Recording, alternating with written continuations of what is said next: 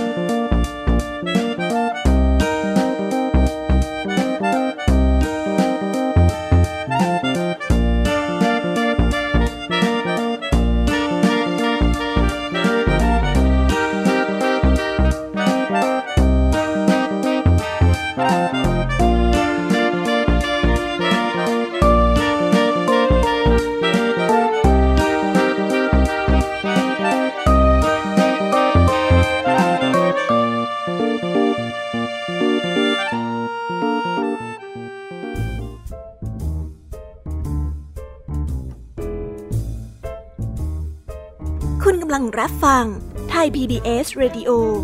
ต่อจากนี้ไปขอเชิญทุกทุกท่าน รับฟังรายการ นิทานแสนสนุกสุดหันษา ที่รังสรรค์มาเพื่อน้องๆ ในรายการ Kiss Hour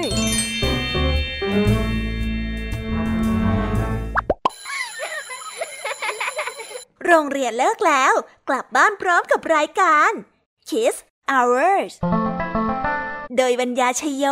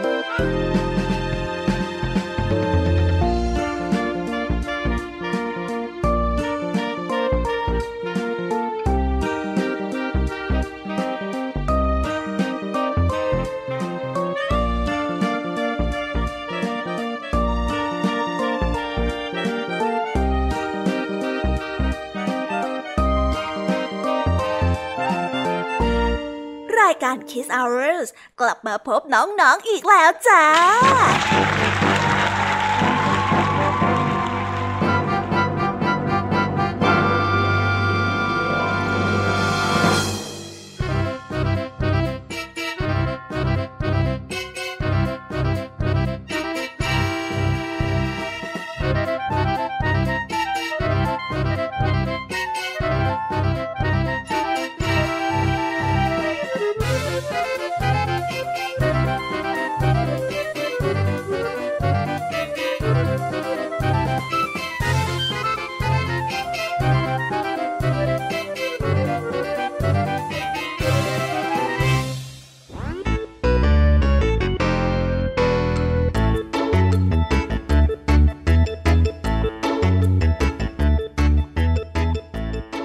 วัสดีน้องๆที่น่ารักชาวรายการคิสเอาเรทุกๆคนนะคะ วันนี้พี่ยามีกับพองเพื่อน ก็ได้นำนิทานสนุกๆมาเล่าให้กับน้องๆได้ฟัง เพื่อเปิดจินตนาการและตะลุยไปกับโลกแห่งนิทานกันอย่างสนุกสนานนั่นเอง น้องๆคงอยากจะรู้กันแล้วใช่ไหมล่ะคะ ว่านิทานที่พวกพี่ไปเตรียมมานั้นเนี่ยจะมีนิทานเรื่องอะไรกันบ้างงั้นเดี๋ยวพี่แอมมี่จะบอกกันเกริ่นไว้ พอให้เรียงน้ำย่อยกันไว้ก่อนนะ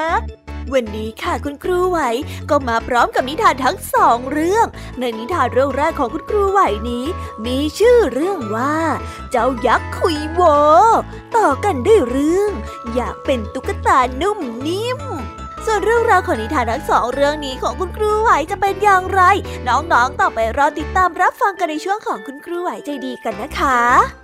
และอีกเช่นเคยค่ะ วันนี้พี่แยมบี้เล่าให้ฟัง ก็ได้ขนขบวนนิทานมาถึงสามเรื่องสามรสด้วยกัน ในนิทานเรื่องแรกของพี่แยมมี่นี้ มีชื่อเรื่องว่า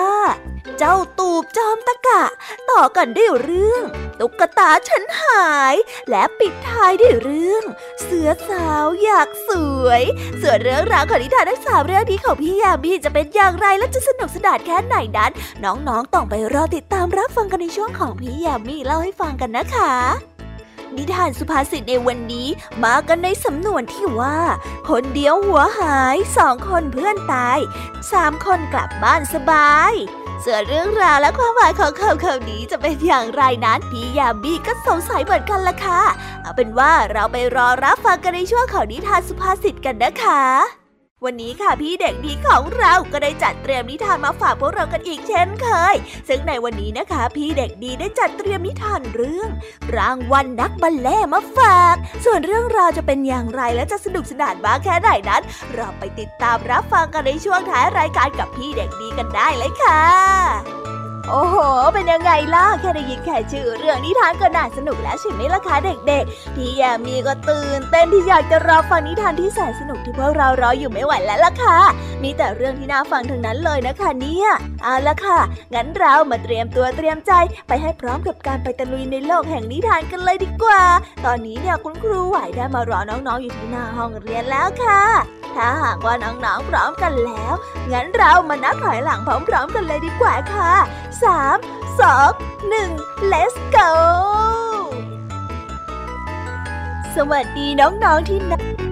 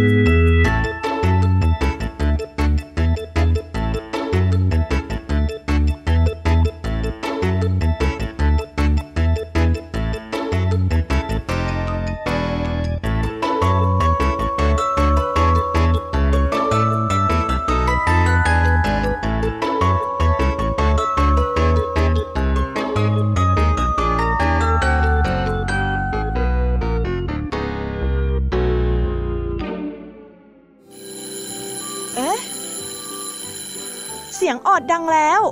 อุ้ยต้องไปเข้าเรียนแล้วล่ะค่ะ ไม่รอช้า เราไปหาคู่ไหวกันเถอะ ไปกันเลย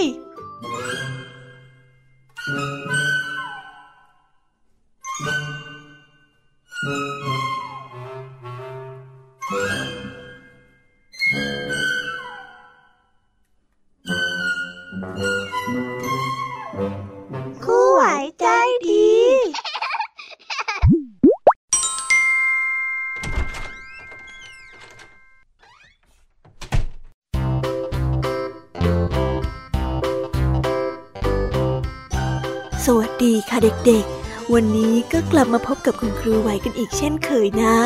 และแน่นอนค่ะว่า มาพบกับคุณครูไหว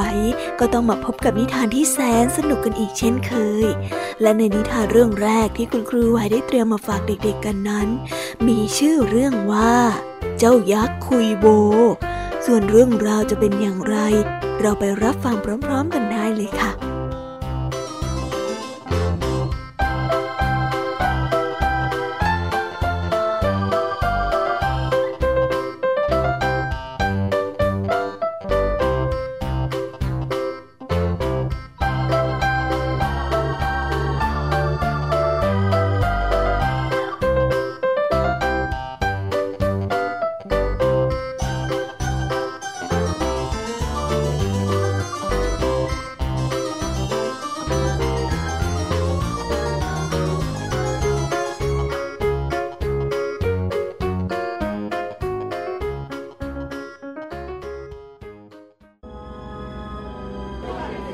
ใครชอบตีนโต เพราะตีนโตนั้นเป็นยักษ์ที่ชอบคุยโวโอ้อวด ว่าตนเองนั้นเก่งกว่าผู้อื่นอยู่เสมอ นอกจากจะเป็นยักษ์จอมโมแล้ว ตีนโตยังเกเรอีกด้วยเขาชอบยกบ้านที่อยู่อีกที่หนึ่ง ไปไว้อีกที่หนึ่ง แกงเป่าน้ำในสระ ที่ฝูงเป็ดกำลังเล่นจนแห้งขอด ทั้งยังชอบเหยียบย่ำที่ดิน แล้วก็ถอนต้นไม้ของพวกชาวบ้านจนยับเยินไปทั่วทั้งสวน เรื่องของตีนโตล่วงรู้ไปถึงพระราชา พระราชาอยากสั่งสอนให้ตีนโตนั้น กลายเป็นยักษ์ที่ดี จึงเรียกให้ตีนโตเข้าไปเฝ้าที่วัง ตีนโตรู้สึกหวาดหวั่นที่ถูกเรียกเข้าวัง เขา ได้คิดว่าตนเองจะถูกด่าที่ซุกซนแล้วก็เกเร สร้างเรื่องมากมาย แต่พระราชานั้นกลับไม่ว่ากล่าวหรือว่าลงโทษใด ๆ กลับมอบงานให้เขาทำอีกด้วย ข้ามีเรื่องอยากจะปรึกษาเจ้าหน่อย เทวดาจิ๋วคนสวนของข้าตัวเล็กกระจ้อยร่อย ดูแลสวนที่กว้างใหญ่ของข้าไม่ทั่วถึงข้าจึงอยากจะให้เจ้ามาช่วยดูแลหน่อย และมอบหมายให้กับเจ้า ดูแลทางทิศตะวันออก แล้วให้เทวดาจิ๋วดูแลทางทิศตะวันตก เจ้าว่าดีหรือไม่ ตีนโตได้รับคำสั่ง แล้วก็รู้สึกเป็นเกียรติอย่างยิ่ง เขามั่นใจว่าจะเป็นคนสวนที่เก่งที่สุด ตีนโตมองเทวดาจิ๋วอย่างดูแคลน แล้วก็เริ่มคุยโม้โอ้อวดว่า ได้เลย เดี๋ยวข้าจะปลูกดอกไม้ที่สวยงามที่สุด ข้าเองก็แปลกใจเหมือนกันนะ ว่าเทวดาจิ๋วจะทำเหมือนข้าได้ยังไง เพราะว่าข้าเนี่ยคือคนสวนที่เก่งที่สุด ไม่มีใครมาเทียบได้อยู่แล้ว ตีนโตได้กราบทูลพระราชาอย่างมั่นอกมั่นใจ พระราชาเพียงแต่รับฟังแต่ไม่ได้พูดอะไรอีก ตีนโต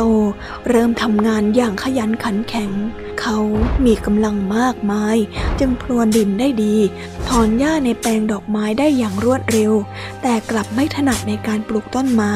หรือว่าดูแลต้นอ่อน เพราะมือที่ใหญ่โตเกินไป ในฤดูหนาว ตีนโต ได้หัวเราะเทวดาจิ๋วที่ถอนหญ้าพรวนดินได้อย่างเชื่องช้ากว่าเขา แต่ในฤดูร้อน เทวดาจิ๋วกลับเป็นฝ่ายหัวเราะตีนโต ไม่มีดอกไม้ขึ้นเหมือนในสวนของตนเมื่อพระราชามาทอดพระเนตรเห็นสวน ตีนโตก็ยืนคอตกอย่างผิดหวัง พระราชาถึงให้บทเรียนแก่ตีนโตว่า เจ้าคงได้รับบทเรียนแล้วสินะ เจ้าน่ะเก่งหลายอย่าง แต่บางอย่างเจ้าก็ทำได้ไม่ดีจำไว้นะ ไม่มีใครเก่งไปซะทุกอย่างหรอก ถ้าพวกเจ้าสองคนร่วมมือกันทำสวน นั่นคงจะออกมาดีมากเลยละ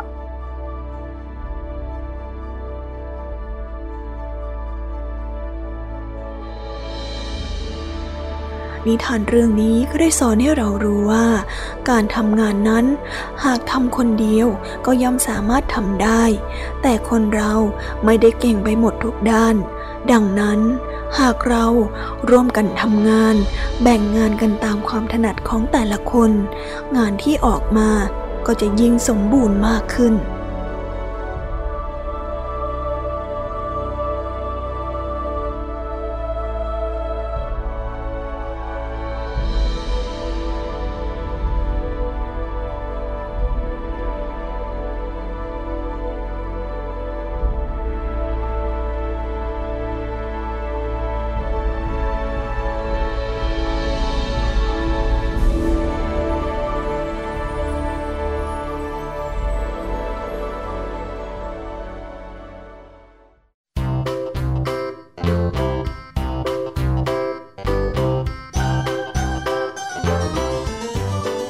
แล้วก็ได้จบกันไปเป็นที่เรียบร้อยแล้วนะคะสำหรับนิทานในเรื่องแรกของคุณครูไหว เป็นยังไงกันบ้างล่ะคะเด็กๆ สนุกกันหรือเปล่าเอ่ยถ้าเด็กๆสนุกเนี่ยงั้นเราไปต่อกันในนิทานเรื่องที่สองแบบไม่รอช้ากันเลยนะคะ ในนิทานเรื่องที่สองที่คุณครูไหวได้เตรียมมาฝากเด็กๆกันนั้น มีชื่อเรื่องว่า อยากเป็นตุ๊กตานุ่มนิ่ม ส่วนเรื่องราวจะเป็นอย่างไร และใครกันนะที่อยากเป็นตุ๊กตานุ่มนิ่ม งั้นเราไปติดตามรับฟังพร้อมๆกันได้เลยค่ะ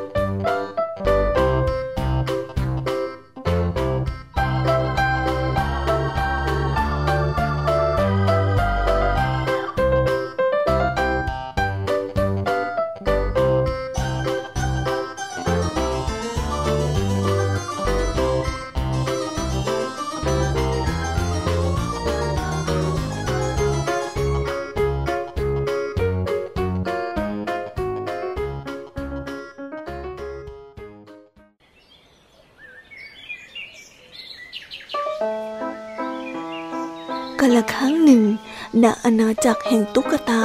ได้มีหุ่นที่ทำมาจากกระป๋องตัวหนึ่งชื่อพีโอ เขา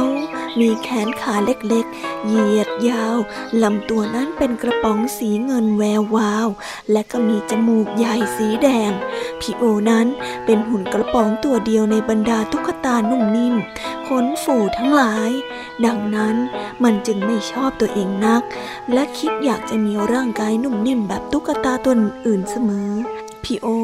ได้ยินมาจากตุ๊กตานักเดินทางคนหนึ่งว่า ที่ตรอกความมืดที่อยู่ทางด้านหลังอาณาจักรนั้น มีร้านเย็บชุดอยู่ร้านหนึ่ง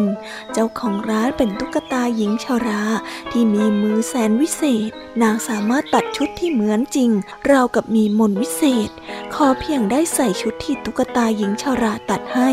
ใครก็จะเป็นอะไรก็ได้ทั้งนั้น เมื่อได้ยินเช่นนั้น พี่โอก็รู้สึกดีใจเป็นอย่างมาก เขาจึงรีบตรงไปยังตรอกแห่งความมืดทันที เมื่อวิ่งหาอยู่ได้ไม่นาน เขาก็ได้ไปพบกับร้านตัดเย็บเสื้อเก่าๆร้านหนึ่ง ด้านในมีตุ๊กตาหญิงชาราคนหนึ่ง ตามที่ตุ๊กตานักเดินทางบอก ตุ๊กตาหญิงชารานั้น มีจมูกที่งุ้มมาก หลังโค้งงอ นูนขึ้นมาจนเห็นได้ชัด และเสื้อผ้าทั่วทั้งตัวนั้นล้วนเป็นสีดำนางได้เอาแต่ก้มหน้าเย็บชุดในมือ จนไม่ทันสังเกตว่ามีคนเข้ามาในร้าน พี่โอได้ส่งเสียงทักทายในทันทีสวัสดีครับ ตุ๊กตาหญิงชาราได้เอ่ยถามไปว่านั่นใครล่ะอ๋อไหนดูสิพ่อหนุ่มกระป๋องตัวขาวนั่นเอง มาที่นั่งก่อนนั่งก่อน น้ำเสียงแหบแห้ง ได้เอ่ยเชิญชวน เมื่อเห็นว่ามีแขกมาเยือน ตุ๊กตาหญิงชรา ได้หยุดทุกอย่าง พี่โอได้เดินไปนั่งตามคำเชิญ เขาได้ร้อนใจเหลือเกิน อยากจะมีร่างนุ่มนิ่มและขนพองฟูหน้ากอดเหมือนตุ๊กตาตนอื่น ดังนั้นจึงรีบเอ่ยถามหญิงชราทันที ผมอยากได้ ชุดที่ใส่แล้วร่างกายนุ่มนิ่ม แล้วก็ดูน่ารัก ผมไม่ชอบกระป๋องแข็งๆ น่าเกลียดของตัวเองเลย ตุ๊กตาหญิงชาราฟังคำขอร้องนั้น ก็ได้นั่งฟังแบบเงียบๆ แล้วก็รับปากว่าจะทำให้ อีกสามวันให้พี่โอกลับมาที่ร้านอีกครั้ง เพื่อที่จะมารับเสื้อผ้าที่ต้องการ พี่โอดีใจมาก แล้วก็ได้กล่าวขอบคุณตุ๊กตาหญิงชาราเป็นการใหญ่ แต่ก่อนจะออกจากร้านไป หญิงชาราก็ได้เอ่ยเตือนเขาออกมาประโยคหนึ่งใส่เสื้อนะมันง่าย แต่ตอนถอดน่ะ มันกลับยากนะ ชุดที่ฉันตัดเมื่อใส่ไปแล้ว จะไม่มีวันถอดออกได้อีกตลอดกาลคิดให้ดีละ่ะ พ่อหนุ่มกระป๋องตัวขาว ฉันขอเตือนนะ ไม่มีอะไรที่ดีไปกว่าตัวเราเองหรอก โอ้แบบนั้นยิ่งดีเลย ผมจะได้มีร่างกายนุ่มนิ่มน่ากอดไปตลอดกาล พี่โอได้จากไปกับเสียงหัวเราะสามวันให้หลัง เขาก็มารับเสื้อผ้าตามที่นัดไว้ เจ้าหุ่นกระป๋องนั้นได้รีบใส่ชุดนุ่มนิ่มขนฟูพอง ดูท่าทางน่ารักขึ้นมาในทันที มันได้เดินไปรอบๆเมืองอย่างมีความสุข เพื่ออวดตุ๊กตาตัวอื่นๆ แต่ไม่มีใครจำหุ่นกระป๋องได้ มันไม่ได้มีประกายดูวับวาวอีกแล้ว แขนขาก็มีเรียวเก้งก้าง แต่เต็มไปด้วยขนฝูนุ่มนิ่ม แต่พีโอก็ไม่ได้สนใจอะไร ตอนแรกพีโอนั้นดีใจมาก แต่เมื่อเวลาได้ผ่านไป มันก็เริ่มอึดอัด ไม่คล่องตัวอย่างเมื่อก่อนจะเดินไปไหนก็ต้องเดินช้าๆ เพราะว่าถ้าเดินเร็วเกินไป มันก็จะสะดุดล้มได้ง่ายยิ่งขึ้น หยิบจับอะไรก็ไม่ถนัดมือ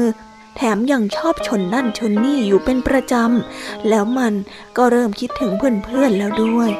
แต่เพราะว่าคนที่ฟูพองกับร่างกายที่นุ่มนิ่มนี้ ก็เลยไม่มีใครจำพี่โอได้ ตอนนี้พี่โอไม่มีเพื่อนแล้วหุ่นกระป๋องอยากจะถอดชุดออก เพราะว่ามันไม่ชอบชุดฟูพองนี่แล้ว แต่ไม่ว่าจะถอดอย่างไรก็ไม่สามารถถอดได้ สุดท้ายก็ได้แต่นั่งเสียใจที่ตัดสินใจผิดพลาด เขาน่าจะฟังคำเตือนของตุ๊กตาหญิงชาราตั้งแต่แรก ไม่มีอะไรที่ดีไปกว่าการที่เป็นตัวเราจริง ๆ ด้วย นิทานเรื่องนี้ก็ได้สอนให้เรารู้ว่า การที่เป็นคนอื่นนั้นอาจจะดูน่ามองและดูดี แต่การที่เป็นตัวเรานั่นเองที่ดีที่สุด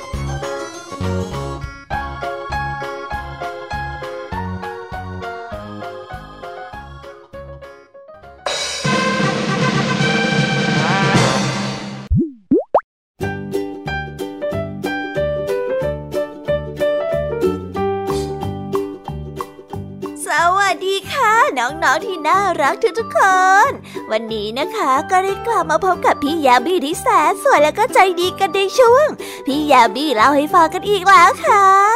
และแน่นอนค่ะว่ามาพบกับพี่ยามีแบบนี้ก็ต้องมาพบกับนิทานที่แสนสนุกกันอีกเช่นเคย และในนิทานเรื่องแรกที่พี่ยามีได้เตรียมมาฝากน้องๆกันนั้น มีชื่อเรื่องว่า เจ้าตูบจอมตะกะ ส่วนเรื่องราวจะเป็นอย่างไรนั้น เราไปติดตามรับฟังพร้อมๆกันได้เลยค่ะ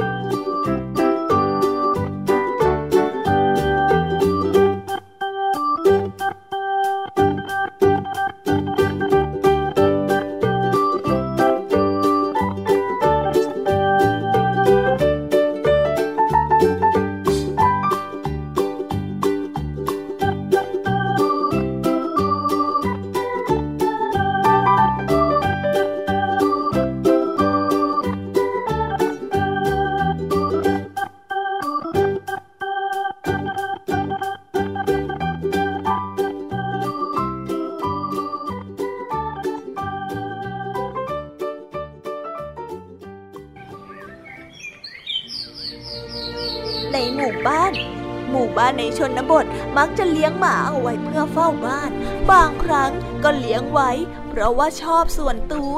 เจ้าตูบเองก็เป็นหมาตัวหนึ่งที่ถูกเลี้ยงไว้เฝ้าบ้าน แต่เจ้าตูบนั้นมักจะรู้สึกเบื่อหน่าย ที่วันๆอาจจะต้องมานอนอยู่เฉยๆ มันจึงมักจะแอบหนีออกไปเที่ยวเล่น หลังจากที่เจ้านายออกไปทำงาน แล้วก็กลับมาก่อนที่เจ้านายจะกลับในตอนเย็นเจ้าตูบนั้นชอบวิ่งเล่นก็จริง แต่ก็มีอย่างหนึ่งที่มันชอบมากกว่าการวิ่งเล่นไปทั่ว นั่นก็คือการชอบกินไข่ ดังนั้นในแต่ละวันที่แอบออกไปเที่ยวเล่น มันก็จะมักหาไข่ไก่ที่ชอบทิ้งไว้ตามพงหญ้ากินไปด้วย ไข่กลมๆสีนวลนนั้นน่ากินที่สุด เจ้าตูบจึงมักจะทะเลาะกับแม่ไก่ที่มันเข้าไปกินไข่อยู่เสมอ วันหนึ่ง หลังจากที่เจ้านายออกไปทำงาน มันก็ได้แอบออกมาวิ่งเล่นตามปกติ ระหว่างนั้นมันก็ได้ใช้จมูกที่รับกลิ่นได้ดีของตนเอง ดมกลิ่นไปตามพื้น เพื่อที่จะหาไข่หน่าอร่อยมากินด้วย มันได้ดุนจมูกฟุดฟิดฟุดฟิดไปตามพงหญ้าสีเขียว ไปทางด้านซ้ายทีขวาทีแล้วก็ได้เดินไปเรื่อย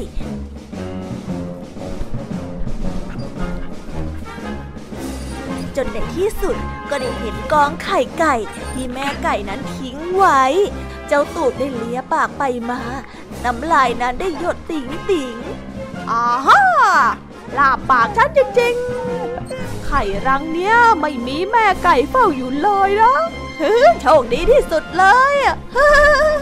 กินไข่กินไข่กินไข่ว่าแล้วมันก็กินไข่ห้าฟองนั้นจนหมด แต่ก็ยังรู้สึกว่าอยากกินอีก มันจึงได้เดินหาไปเรื่อยๆ ซึ่งวันนี้ก็เป็นวันที่มันโชคดีมากซะด้วย เพราะว่าไข่รังที่สองที่มันเจอ ไม่มีแม่ไก่คอยเฝ้าอยู่เช่นกัน แต่เมื่อกินไข่จนหมดแล้ว มันก็อยากจะกินอีก ดังนั้นมันจึงยังเดินหารังไข่ต่อไป ในระหว่างนั้นเองด้วยความตะกะตะกาม พอมันเห็นว่าพงหญ้านั้นมีอะไรขาวๆกลมๆวางอยู่ มันจึงคิดว่าเป็นไข่ จึงได้รีบอ้าปากแล้วก็กินลงไปในทันที แต่หลังจากที่กินเข้าไปได้ไม่นานนัก ก็รู้สึกปวดท้องขึ้นมา เจ้าตูบจึงได้รู้ทันทีว่า ที่มันกินเข้าไปนั้น ไม่ใช่ไข่ แต่จริงๆแล้วเป็นแค่หอยเพียงเท่านั้น เพราะว่าความตะกัดตะกามของมันจึงกินเข้าไปโดยที่ไม่ทันได้เคี้ยว และก็มารู้ทีหลังว่าเป็นหอยจึงทำให้ปวดท้องร้องเอ่งเอ่งเอ่งนั่นเองค่ะ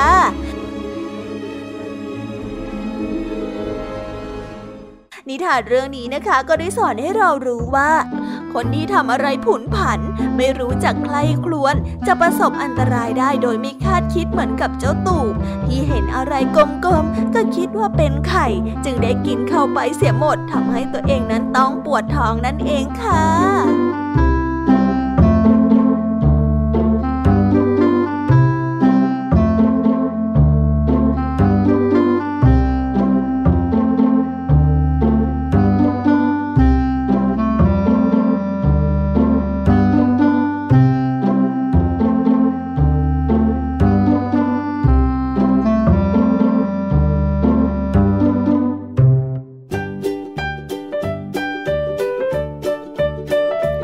ก็ได้จบกันไปเป็นที่เรียบร้อยแล้วนะคะสำหรับนิทานเรื่องแรกของพี่ยามี่ เป็นยังไงกันบ้างล่ะคะน้องๆ สนุกกันหรือเปล่าเอ่ยแหมจะว่าไปก็สงสารเจ้าตู่เหมือนกันนะคะเนี่ย กินหอยไปตังเยอะแน่แต่ที่จริงแล้วก็ไม่น่าทะกะถึงขนาดนั้นเลยนะคะ พี่ยามีสงสาร เอาละค่ะน้องๆ พักอารมณ์จากเจ้าตู่แป๊บหนึ่งนะ แล้วมาต่อกันในนิทานเรื่องที่สองกันเลยดีกว่าค่ะ ในนิทานเรื่องที่สองที่พี่ยามีได้เตรียมมาฝากน้องๆนนั้น มีชื่อเรื่องว่า ตุ๊กตาฉันหาย ส่วนเรื่องราวจะเป็นอย่างไรเนี่ย เราไปติดตามรับฟังพร้อมๆกันเลยค่ะ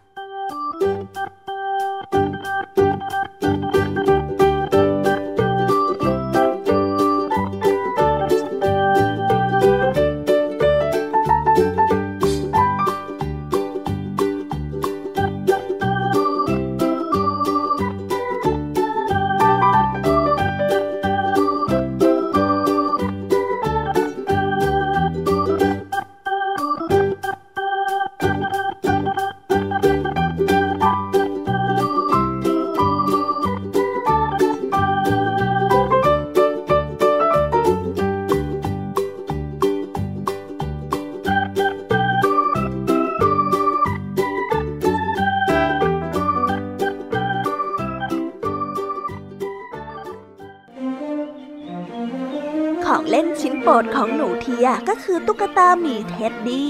เท็ดดี้ไปไหนมาไหนกับเทียทุกหนทุกแห่ง เวลาที่เท็ดดี้อยู่กับเทีย เทียก็ไม่หวาดกลัวอะไรทั้งสิ้น เทียไม่กลัวการปีนขึ้นไปบนต้นข้าวโพดในไร่ ไม่กลัวหนูตัวใหญ่ๆ ไม่กลัวการตีลังกา แล้วก็ไม่กลัวอะไรทั้งสิ้น ลูก ลูกกับเท็ดดี้นี่ช่างกล้าหาญเหลือเกินนะ แม่ได้พูด เวลาที่เทียนั้นเล่าถึงการผจญภัยของพวกมันให้ฟัง บ่ายวันหนึ่ง เทียได้มองหาเท็ดดี้จนทั่วรู้ แต่หาเท่าไหร่ก็ไม่เจอ เทียนั้นได้เริ่มร้องไห้ แม่คะเท็ดดี้หายอะแม่ก็ได้เดินออกมาจากห้องทำงาน เอ แม่มั่นใจว่าเท็ดดี้ต้องอยู่แถวนี้แหละจ้ะไม่ต้องกลัว เราน่ะต้องหาเท็ดดี้เจอแน่ ๆ เลยลูก โอ้ไม่ต้องร้องนะพอไม่มีเท็ดดี้แล้วหนูกลัวมากเลยค่ะแม่ หนูกลัว เทียก็ได้บอก สองแม่ลูกนั้นออกไปตามหาเท็ดดี้ไปดูที่ไร่ข้าวโพดก็ไม่เจอ จึงไปตามลำธารนั่นไงเท็ดดี้ มันได้นั่งพิงต้นไม้อยู่ เมื่อเช้าเรามาดูปลากับพ่อค่ะเท็ดดี้คงตัดสินใจนั่งดูปลานานเกินไปนิดนึง เอาล่ะ ตอนนี้เราก็เจอเท็ดดี้แล้วนะ แม่บอกแล้วก็กอดทั้งคู่แนบแน่น คืนนั้นเทียนอนไม่หลับ หนูน้อยได้ลืมตามองความมืด อยู่ๆเทียก็รู้สึกหวาดกลัวเงามืดขึ้นมา หนูน้อยได้คลานลงจากเตียง แล้วก็เดินไปยังห้องนอนของแม่ แม่คะหนูกลัวค่ะเทียก็ได้พูด ลูก แต่ลูกบอกแม่ว่า ลูกไม่เคยกลัวเวลาที่มีเท็ดดี้อยู่นี่จ๊ะจะเกิดอะไรขึ้นถ้าเท็ดดี้หายไปอีกครั้งล่ะคะเทียก็ได้ถามแม่ แม่ก็ได้ยิ้ม แม่จะบอกความลับอย่างหนึ่งให้ลูกรู้นะจ๊ะ ลูกรู้ไหมว่าเท็ดดี้น่ะพูดอะไรกับแม่ ตอนที่เรากลับมาจากลำธารเท็ดดี้น่ะบอกแม่ว่าเขากลัวมากเลยนะ ที่จะต้องอยู่คนเดียวตามลำพังที่ลำธารน่ะ แต่เขาอะไม่เคยกลัวเวลาที่อยู่กับลูกเลย เพราะว่าลูกน่ะกล้าหาญมากเลยจ้ะเออหนูคิดว่าเท็ดดี้เป็นฝ่ายที่กล้าหาญต่างหากล่ะคะ อืม แม่ว่า เขาคิดว่าลูกต่างหากนะที่กล้าหาญน่ะ บางทีเราอาจจะกล้าหาญทั้งคู่ก็ได้นะคะ แม่ แม่รู้ไหมคะ หนูอะคิดว่า ตอนนี้หนูพร้อมที่จะกลับไปนอนแล้วล่ะค่ะ เทียก็ได้สวมกอดแม่อย่างแนบแน่น แม่ก็ได้กอดเทียและเท็ดดี้ราตรีสวัสดิ์นะจ๊ะเทียลูกรัก ราตรีสวัสดิ์นะจ๊ะเท็ดดี้ราตรีสวัสดิ์ค่ะแม่เท็ดดี้บอกราตรีสวัสดิ์ด้วยค่ะแล้วเขาก็ฝากบอกแม่ด้วยค่ะว่า เขาจะไม่กลัวอีกต่อไปแล้ว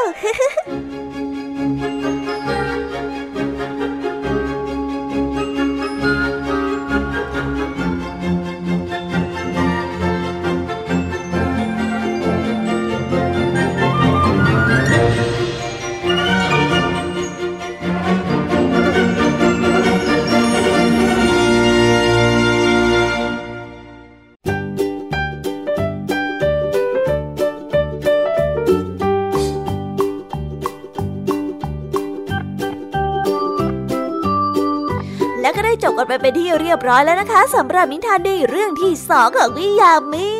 เป็นยังไงกันบ้างล่ะคะน้องๆสนุกกันหรือเปล่าเอ่ย ถ้าน้องๆสนุกเนี่ย งั้นเราไปต่อกันในนิทานเรื่องที่สามแบบไม่รอช้ากันเลยนะคะ ในนิทานเรื่องที่สามของพี่ยามีที่พี่ยามีได้เตรียมมาฝากน้องๆกันนั้น มีชื่อเรื่องว่า เสือสาวอยากสวยส่วนเรื่องราวจะเป็นอย่างไร แม้เสือสาวตัวดีเดียจะสวยมากแค่ไหน เราไปติดตามรับฟังพร้อมๆกันเลยค่ะ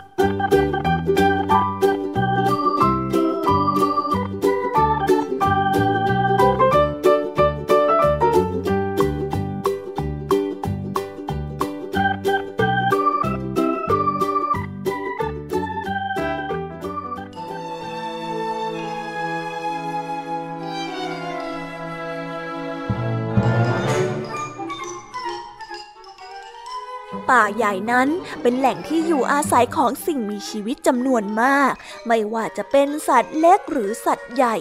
ล้วนอยู่อาศัยรวมกันอย่างมีความสุข มีเสือดาวตัวหนึ่ง เป็นเสือดาวสาว ตอนนี้มันได้ถึงเวลาที่จะมีคู่ครองได้แล้ว มันจึงเริ่มแต่งหน้าทาปากให้สวยงาม เพื่อที่จะได้มีเสือตัวผู้มาหลงรัก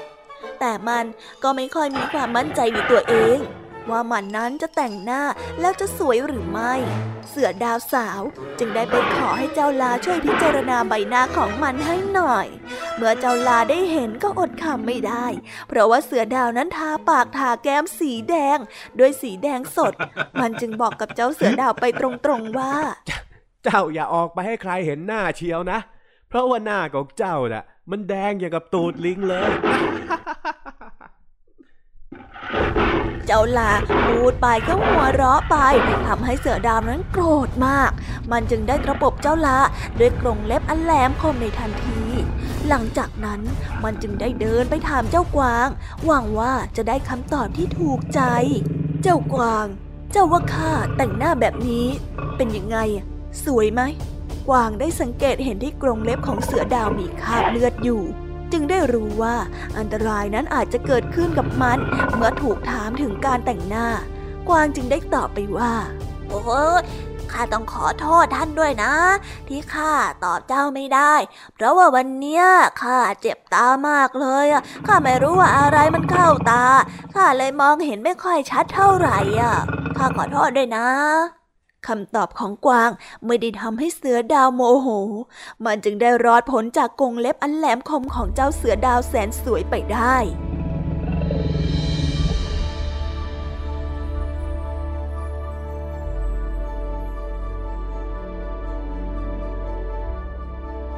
นิทานเรื่องนี้ก็ได้สอนให้เรารู้ว่า ผู้ที่ฉลาดย่อมรู้จักหาหนทางและวิธีการเลี่ยงจากอันตรายที่จะเกิดขึ้นกับตนเองได้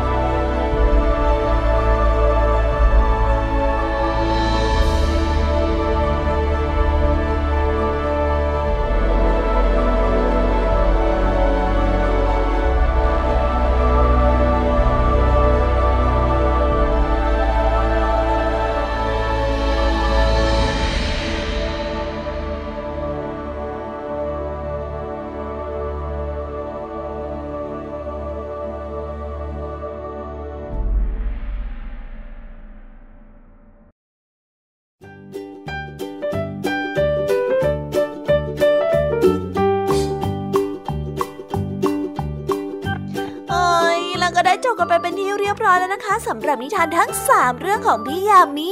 เป็นยังไงกันบ้างล่ะคะน้องๆ สนุกจุใจกันหรือเปล่าเอ่ย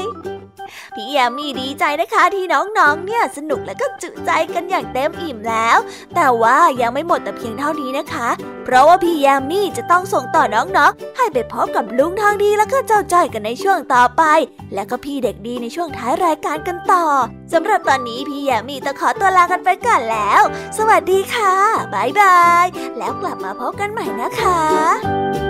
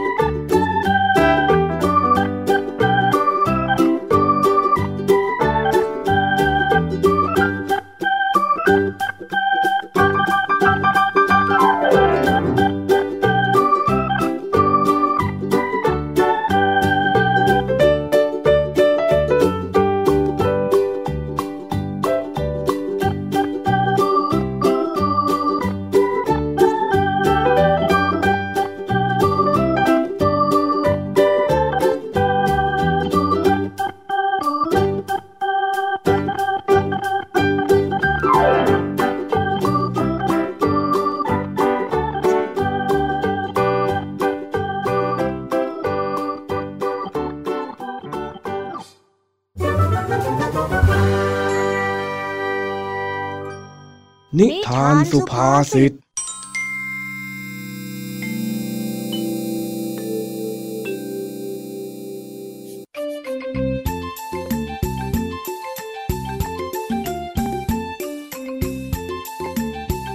วันนี้ลุงทองดี มาชวนเจ้าจ้อยไปหาเก็บหน่อไม้ที่ป่าหลังหมู่บ้านตั้งแต่เช้า และวันนี้เจ้าจ้อย ก็ได้ดูคึกคักเป็นพิเศษ เพราะตื่นเต้น ที่จะได้ไปเดินป่ากับลุงทองดี หลังจากที่ทั้งสองได้เตรียมอุปกรณ์เรียบร้อย ก็ได้ออกเดินทางไปยังที่ไม้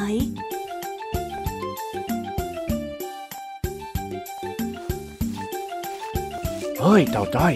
เอ็งน่ะต้องเดินดีๆนะ ระวังสะดุดไม้ล้ม แล้วก็ระวังงูเงี้ยวเขี้ยวขอนด้วยล่ะระดับจ้อยแล้วไม่มีพลาดแน่นอนจ้ะลุง จ้อยน่ะอยากเดินป่าอย่างนี้มาตั้งนานแล้ว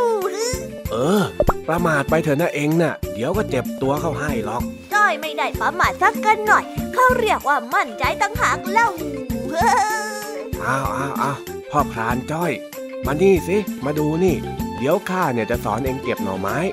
นี่นี่มาดูนี่ ไหนไหนไหนไหนไหนไหนเก็บยังไงล่ะจ๊ะ นี่นะ เอ็งดูนะ ให้เลือกเอาหน่อที่มันไม่ยาวเกินไปเนี่ยนะแล้วก็ดูสีเนี่ยเห็นไหมอะไหนอะ ต้องเอาที่เป็นสีดำๆเข้มๆแบบนี้ด้วยอะแต่สีเขียวมันยาวกว่านะจ๊ะทำไมไม่เอาอันยาวๆไปล่ะคุ้มกว่าต้องเยอะอะลุงทองดี อืม ไม่ได้ไม่ได้ ไออันที่มันเริ่มเป็นสีเขียวเนี่ย หมายความว่ามันกำลังจะโตเป็นต้นไผ่แล้ว เราก็ต้องปล่อยให้มันโตไปตามธรรมชาติอ๋อได้เพิ่งรู้นะเนี่ย ว่าการหาของป่าก็ต้องนึกถึงเรื่องนี้ด้วย ก็แน่นอนสิ ถ้าหากว่าข้าหาไปซะหมด แล้วมันไม่มีต้นไผ่แล้วเองโตมาเนี่ย เองจะไปกินหน่อไม้ที่ไหนอะเองจะยอมไหมแบบนั้นนะฮะอ้าวจ้อยก็ต้องมายอมอยู่แล้วสิ แต่จ้อยอะก็ขอบคุณนะจ๊ะหืมขอบคุณอะไรของเองล่ะนะฮะขอบคุณที่นึกถึงลูกหลานในวันข้างหน้าอย่างไงล่ะจ๊ะจ้อยอยากให้ผู้ใหญ่ทุกคนเป็นอย่างลุงทองดีจังเลยอะสงสัยจะเป็นไปไม่ได้หรอกโว้ย เพราะว่าคนเท่ๆอย่างข้าเนี่ย คงจะมีอยู่แค่คนเดียวในโลกนั่นแหละเฮ้ย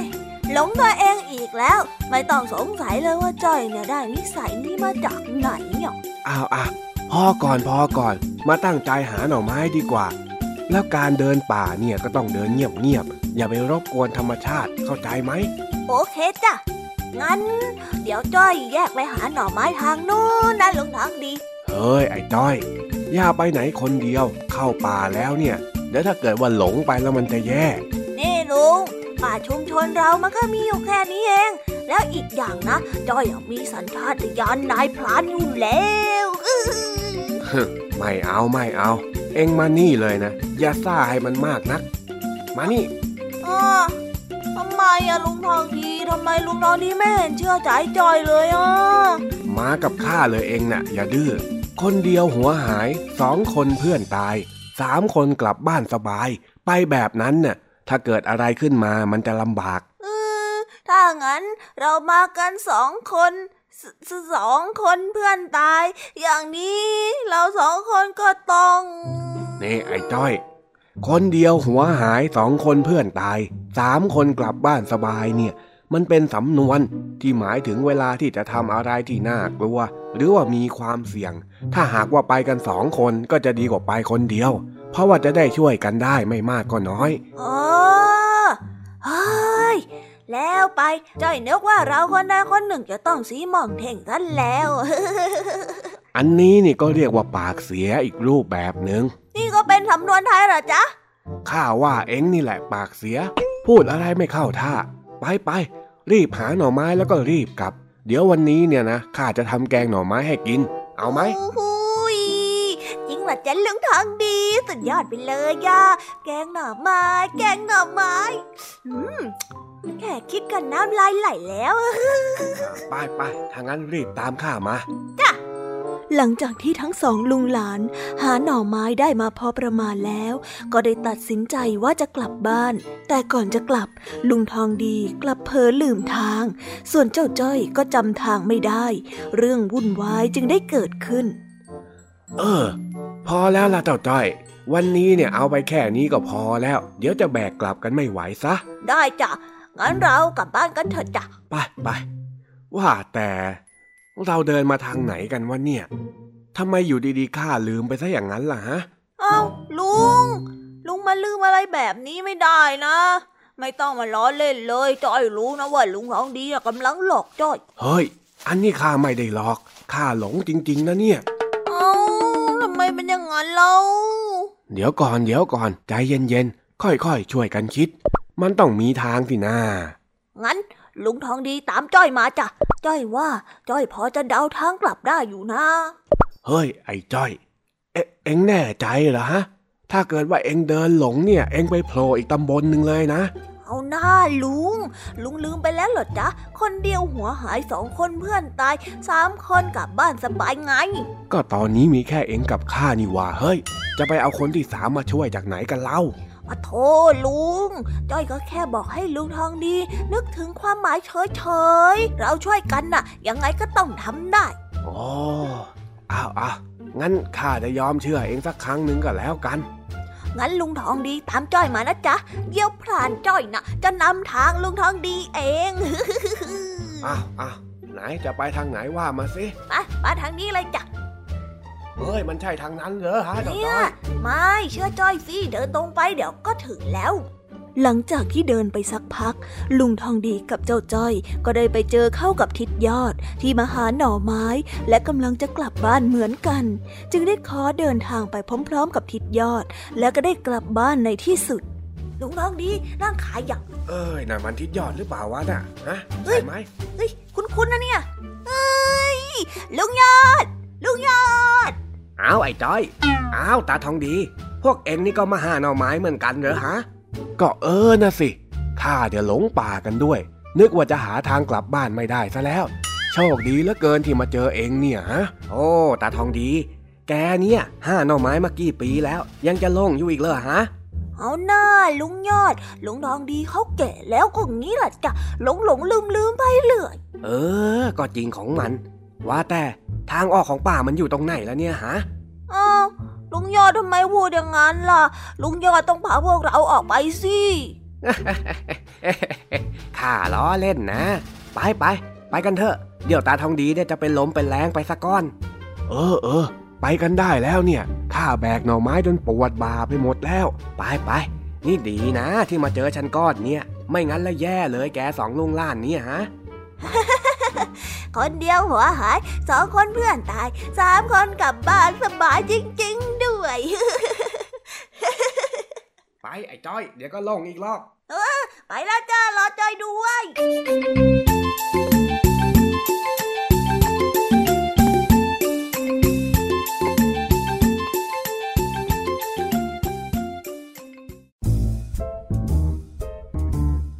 นิทานเด็กดี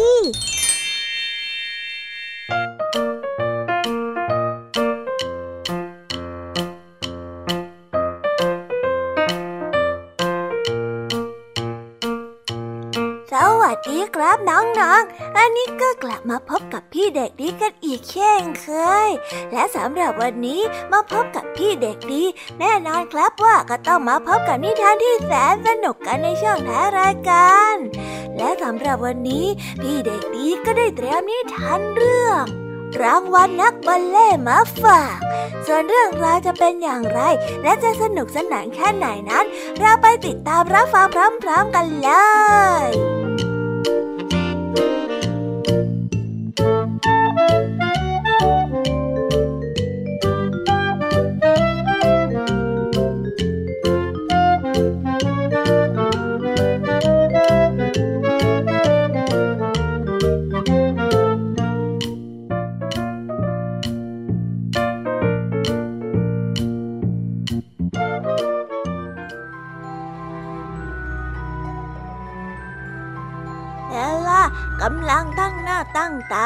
าคอยฉันเรียนบัลเล่หลังโรงเรียนเลิก แม่ได้พูดกับเบลล่าว่า แม่หวังว่าลูกจะตั้งใจนะ คุณแม่ได้บอกกับเธอ แม่รู้ว่าบางครั้งก็ยากสำหรับเบลล่าที่จะจดจ่ออะไรแน่นอนค่ะแม่ หนูจะตั้งใจที่สุดเลยค่ะเบลล่าได้พูดกับแม่ไป แต่มันไม่ง่ายอย่างนั้น บทเรียนบัลเล่แต่ละบทนั้นก็เหมือนเหมือนกัน เมื่อเบลล่า ต้องการจะตั้งใจอะไรอย่างมาก ก็จะมีบางสิ่งที่น่าสนใจเกิดขึ้น มันได้ดึงความสนใจจากเธอไป ในชั้นเรียนบัลเล่วันนั้น คุณครูรสบอกฉันเรียนว่า ว่าเขาจะได้แสดง ทุกๆคนรู้สึกดีใจแล้วก็ตื่นเต้นเป็นอย่างมากเอาละจ้าเอาละจ้าตอนนี้เธอต้องตั้งใจมากๆนะเบลล่า อีกไม่นานเนี่ยนะ เธอจะต้องไปเต้นรำต่อหน้าผู้ชมแล้วนะคุณครูรถได้พูดแต่เมื่อในบรรดาเด็กหญิงที่เริ่มเต้นเบลล่าก็สงสัยว่า ตัวของคุณครูรถเองไม่มีสมาธิ คุณครูได้เอาแต่ชำเลืองไปรอบๆห้อง ราวกับว่ากำลังมองหาอะไรบางอย่าง ขณะที่เบลล่าและเพื่อนๆเริ่มซ้อมเต้นกัน เบลล่าก็เจอบางสิ่งบางอย่างที่น่าสนใจ ยื่นออกมาจากใต้ผ้าม่าน เด็กหญิงคนอื่นๆ เริ่มเต้นกลับไปอีกข้างของเวที แต่เบลล่านั้นกลับหายไปจากเวที เบลล่า เบลล่า ไปไหนเนี่ยเฮ้ยเกินไปแล้วนะ คุณครูลอดได้เรียก นี่อะไรเหรอคะ เบลล่าได้เอ่ยขึ้นถาม เธอได้วิ่งขึ้นไปบนเวที โดยที่มีบางสิ่งนั้น แวววาวอยู่ในมือของเธอ หนูเจอมันคุณครูได้ยิ้มแล้วก็หยิบสร้อยจากเบลล่า แล้วก็ชูขึ้นในชั้นเรียนให้ทุกคนได้ดู ทุกคน เนี่ยคือรางวัลที่คุณครูสอนบัลเล่ให้ครู เมื่อครูเป็นนักเต้นรำที่ดีที่สุดในการแสดงครั้งแรก มันเป็นจี้นำโชค ครูอยากจะมอบให้นักเต้นที่เก่งที่สุดในการแสดงของเรา แต่ครูคิดว่า ครูทำหายไปแล้ว ขอบใจมากนะเบลล่า เธอไปเจอมันที่ไหนล่ะจ๊ะเบลล่าได้แต่นิ่งแล้วก็ไม่ตอบ เธอได้หลับตา แล้วก็มองเห็นตัวเองบนเวทีสวมจี้ของคุณครู เธอได้มองเห็นภาพของตัวเอง ว่าเป็นภาพที่เธอนั้น เต้นดีที่สุดเท่าที่เธอเคยเต้นมาเบลล่าได้เก็บภาพนั้นไว้ในหัว เมื่อเธอเริ่มซ้อมเต้นรำในการแสดง เธอก็เริ่มมีจินตนาการว่าตัวเองนั้น เต้นรำโดยที่ไม่มีข้อผิดพลาดแม้แต่น้อย แต่มันไม่ใช่เพียงแค่ความฝัน คืนวันแสดงเบลล่าได้เต้นรำอย่างยอดเยี่ยม และเมื่อเธอ ก้าวมาข้างหน้าเวทีในฐานะคนที่เต้นรำนี่เก่งที่สุดจี้นำโชคนั้นก็ค่อยๆส่องประกายรอบๆคอของเธอ แล้วก็ได้จบลงไปแล้วนะครับสำหรับนิทานของพี่เด็กดีในวันนี้ เป็นยังไงครับสนุกกันไหมเอ่ย ถ้าน้องๆ แล้วก็เพื่อนๆ สนุกเนี่ย เอาไว้คราวหลัง พี่เด็กดีจะได้เตรียมนิทานแบบนี้มาฝากกันอีกเช่นเคยนะครับ แต่สำหรับวันนี้ก็หมดเวลาของพี่เด็กดีกันไปแล้ว เอาไว้พบกันใหม่ในโอกาสหน้านะครับสำหรับวันนี้บายบาย สวัสดีครับ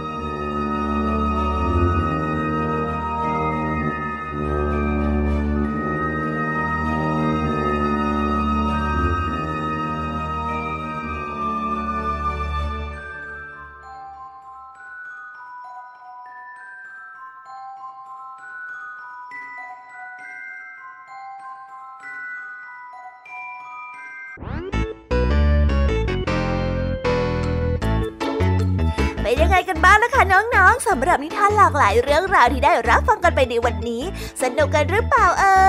ยหลากหลายเรื่องราวที่ได้นำมาเนี่ย บางเรื่องก็ให้ข้อคิดสะกิดใจ บางเรื่องก็ให้ความสนุกสนานเพลิดเพลิน แล้วแต่ว่าน้องๆเนี่ยจะเห็นความสนุกสนานในแง่มุมไหนกันบ้าง ส่วนพี่ยามีแล้วก็พ่องเพื่อนเนี่ยก็มีหน้าที่ในการนำนิทานมาส่งตรงถึงน้องๆแค่นั้นเองละค่ะ แล้ววันนี้นะคะ เราก็ฟังนิทานกันมาจนถึงเวลาที่กำลังจะหมดลงอีกแล้วอะหอยใครที่ฟังไม่ทันเนี่ย หรือว่าฟังไม่ครบ ก็สามารถไปย้อนรับฟังได้ที่เว็บไซต์ไทย PBS Radio หรือที่แอปพลิเคชันไทย PBS Radio ได้นะ ถึงเวลาที่จะต้องกล่าวคำลาแล้วล่ะค่ะ พี่ยามีต้องคิดถึงน้องๆอีกแน่เลย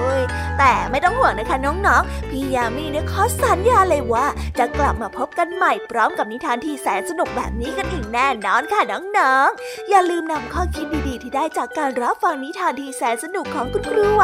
พี่ยมมี่ลุงทองดีและก็เจ้าจ้อย และก็นิทานจากพี่เด็กดีในวันนี้ไปใช้กันด้วยนะคะเด็กๆ เอาไว้พบกันใหม่ในวันพรุ่งนี้นะสำหรับวันนี้พี่ยมมี่ต้องขอตัวลากันไปก่อนแล้วล่ะค่ะ สวัสดีค่ะ บ๊ายบายนะคะน้องๆ และพบกันใหม่ค่ะ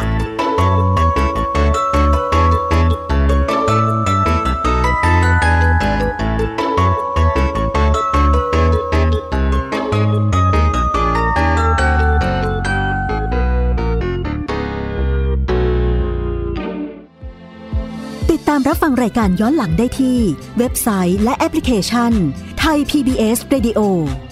ไทย PBS Radio วิทยุข่าวสารสาระ เพื่อสาธารณะและสังคม